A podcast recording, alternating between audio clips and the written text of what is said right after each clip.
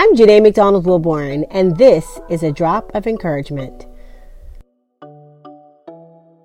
Before we get started with today's podcast, I thought I would share with you one of my new favorite things, and those are the clean towels from Clean Skin Club.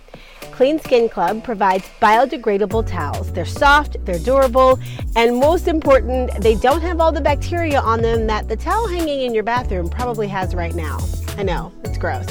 But don't worry, you can grab some clean skin towels and use them in your skincare routine from now on. Just go to cleanskinclub.com, use my name, Janay, as your coupon code, and save a little bit as well. All right, enough about that. Let's get on with the podcast.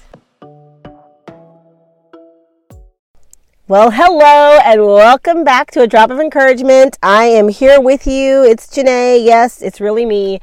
And I'm coming to you not so live from my closet, also known as my podcast studio. Um, I've got comfy PJ pants, a soft blanket, a cup of coffee, and a Bible. And so, what else could I possibly need? Nothing. But I'm really excited to share with you um, this week's episode because I really feel like when God laid this on my heart, it was exactly at a moment when I needed it. And I find that God so often gives me what I need to pass on because someone else needs it. Um, but I love that He lets me benefit from it on the way to you. So I am excited to share this with you. We are wrapping up our holiday week and um, it's been a wonderful time. It's been quiet, low key, different 2020, right? Um, but it's been really peaceful and sweet, and a lot of intimate family time here at the Wilborn Casa. Um, lots of giggles and laughs and tears and drama and all the things that come when you have children. So it's been great. I hope your holiday week has been good and blessed you. I want to actually talk about something that's going to seem a little bit late. I want to talk about gratitude. And I know usually we talk about being thankful and gratitude leading up to Thanksgiving. But I got to tell you, Thanksgiving is not the mandate on gratitude. In fact, Thanksgiving is a holiday that wasn't even a holiday until the middle of the Civil War. So it doesn't have the monopoly on gratitude. In fact, gratitude is something we are taught to embrace, and giving thanks is something we are told repeatedly to do in God's Word. So we can talk about gratitude all year long. And I want to talk about gratitude and the connection that I see between gratitude and encouragement because I am finding more and more in my life that as I dig into gratitude, there is a direct link between when I'm feeling thankful and how encouraged I am. And here's one of the things that I think is key about connecting gratitude and encouragement. It is really important that we know how to encourage ourselves. And I think a lot of us don't. In fact, most of us are really good at discouraging ourselves. We are really good at being self-critical. We are really good at negative self-talk. We're really good at finding all of our flaws and faults and mistakes and missteps. But we often fail to know how to give ourselves healthy, spiritual, emotional, and mental encouragement when we really need it. Here's the thing. We hear our own voice more than we hear anyone else's voice, right? The voice in your head, for some of you, it might be the voices, and we should talk about that later. But the voice in your head is the dominant voice in your life. You hear from yourself more than you hear from anyone else. So if you can't encourage yourself, if you can't be a voice of positive encouragement for yourself, you're in trouble. I mean, I want to get encouragement from outside sources. I need encouragement from outside sources. I'm blessed by encouragement from outside sources and I want to be that encouragement for others. But I know that it is critical. I have definitely found in my life it is critical that I can encourage myself and that I know how to do that. And one of the things that I have seen time and again encourages me is gratitude. Now, what's been interesting for me is this month in November, um, I have actually had a boost of encouragement from the most unexpected source in my life. It was myself via Facebook. Okay, let's just pause right there because how many of us open up Facebook and feel encouraged most days? Not really, right? I mean, a lot of us are bailing on Facebook, jumping like, I mean, literally bailing on Facebook like it's a Titanic going down because there's so much negativity. But this is what happened for me. You know how Facebook has that lovely little element where it pops up memories for you? And sometimes they're funny and sometimes I make fun of myself. For example, I had one that popped up last month that was from 2008, which was the fall when I was dating my husband. He was my boyfriend at the time. And my post on Facebook was just sitting here tucked in on the phone with my man. And I was like, oh, look at you needing everyone to know you had a boyfriend. That's what happens when you don't date for seven years, guys. You want the world to know you have a guy now. I did make fun of myself, but it was fine. I can laugh at myself in these ways. But what's happened this month in November is all of my um, memories that have been popping up each day have been from a year when I was doing a gratitude post every day. Each day I was talking about someone or something that I was grateful for. And what was really cool was it was from years ago and it was ne- actually it was from 10 years ago to be exact and it was really neat to see the different people in my life some of whom i'm still very close with and talk to all the time some were coworkers that i no longer work with so i don't really see anymore but i was so thrilled to see that gratitude because i could still be thankful for those people and those things in that season um, one for example was a wonderful woman that i used to work with um, when i worked for a church 10 years ago. Her name was Marianne, and she was um, one of our, she was our administrative assistant at our campus of our church. She was older than I am, just by a few years. I got you, Marianne. And she is one of the most delightful people on the planet, truly. We all would go sit in her office. She kept a little chair by her desk that I now realize was basically like our chair of therapy and encouragement, where we would plop down in her desk and we would moan or groan or vent or tell her funny stories. And Marianne would stop whatever work she had, and she always had a ton of work, and listen and encourage and laugh and crack jokes. And she was wonderful, and she was a huge blessing in my life. So when that popped up in my memory, I'm so thankful for Marianne and how she blesses me. I was like, man, I'm thankful all over again for that woman because she brought so much joy into my life. And it just made me think all about all the kind of fun memories that I have of sitting in her office and, and laughing and talking about how cute Matthew McConaughey is and all these kind of fun things that we used to discuss and Taye Diggs. Um, it was a fun, it was a fun conversation we used to have. Um, we had a good time, you guys. Yes, people talk about cute boys at church. It's okay. Jesus still loves us. Um, but here was what was great to go back and revisit that memory and so many more of dear close friends and family, my sister, my parents, my um, husband who at that time we were just a year into marriage. I didn't even know how grateful I was going to really be for him yet. But to see all that gratitude, I found it really encouraging all month to have it pop up because it reminded me of how God was blessing me in that season. And then some of those longer term relationships or situations that blossomed into so much more than I knew they were going to at the time, I could be thankful in a whole new way for God's constancy and love and provision in my life of those resources. And so it just made me think about the power of gratitude in encouraging you because there were days where I wasn't feeling great in this month because of whatever, you know, just life. We, it, it's 2020. You don't really need a whole lot of reasons to not feel good some mornings. There's bad news coming all the time. There's all kinds of weirdness. I mean, it was the election month and to be able to hear these positive words from myself coming back to myself from back in time, like a little time travel, was a huge encouragement for me. And I began to think about something. A lot of us will keep a gratitude journal. Maybe you do. Maybe you write it down in a journal. Maybe you write it on your phone. A lot of us will talk about gratitude in some way, but how often do you remember to revisit it? How often do you pull that journal off the shelf from a few years back and go back and look through it? How often do you open up that app that you keep gratitude records in and go back and look through and see all the things that you're grateful for. I think for many of us, it's not often enough. I think many of us forget to do it. I know I'm a person who hoards journals like some sort of crazy person who needs a storage unit. Um, please don't ask my husband about it because he will tell you. Um, but I also know that I will forget to look through them. I looked through a bunch of journals just recently because it was the pandemic and like everyone else, I was spring cleaning and going through all the things and rearranging because I had nowhere to go. So I worked on my home and I found a journal from high school, which was hilarious, along with many other journals throughout my journey of um, becoming a Christian and pre-Christian boyfriend drama and going through seminary and working for the church and early years of date, dating and marriage and all this fun stuff. Um, but I don't revisit them often enough. I don't really remember to look at them, to look for those gratitude moments and be encouraged by them. So here's what I've decided I'm going to try. And I would love for you to try this with me.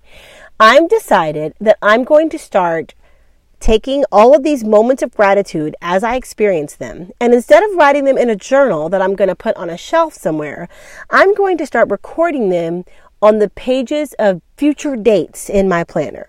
Now, yes, I did say pages. And yes, I do use a paper planner. And no, I'm not ashamed. And yes, I know you can do that on your phone.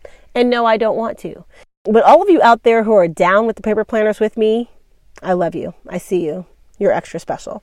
No, we're all great. And however you do it, it's fine. But here's the idea. What if we record what we're grateful for three months from now? just you know if today's november 30th what if i flip forward to march 30th and write my gratitude for today on that date and then what if i write next week's gratitude in the planner in june how cool will it be when i get to those dates in the future to open up that page and see something that i was grateful for a few months before I mean, if gratitude encourages me, which I have said that it does, and if one of the the failures in my life is to remember to go back and look at it, why not place it ahead of me? Why not put it into my future so that I can see it when I get to it? It's like setting up a little reminder of all the things that I have to be grateful for. And I'm setting myself up for encouragement in the future. I'm going to try it. I want you to try it with me because I really believe in the power of encouragement. In fact, when I was preparing for this podcast, it came in a time when I needed encouragement. Let me tell you a little story about a morning that I had a week before last. Now, my kids go to a collaborative school, which means they only go to school on campus two days a week. This is not a COVID situation. This is how we do school which means I only have two days a week that I have to get the three of us up, dressed, pulled together, backpacks packed, lunches made, and everyone out the door. You guys, it ought not to be this hard. However, there are some mornings where getting us out of the door feels like I am trying to climb Mount Everest. And on this particular morning, a couple weeks ago, it was one of those mornings. We had a lot going on. My daughter had a bone bruise on her foot, so we had to ice her foot every morning we were adding in giving her some pain relievers every morning, which if you're a mom, you know that any extra step to your morning routine can throw everything off. My son was having major allergy issues, so we were also adding in like extra allergy medicine and nasal sprays and all that drama. And it also was making him, let's just say, less interested in being cooperative and all the things. Um, and then I myself was going through extra allergy stuff, which made me less interested in being cooperative and all the things.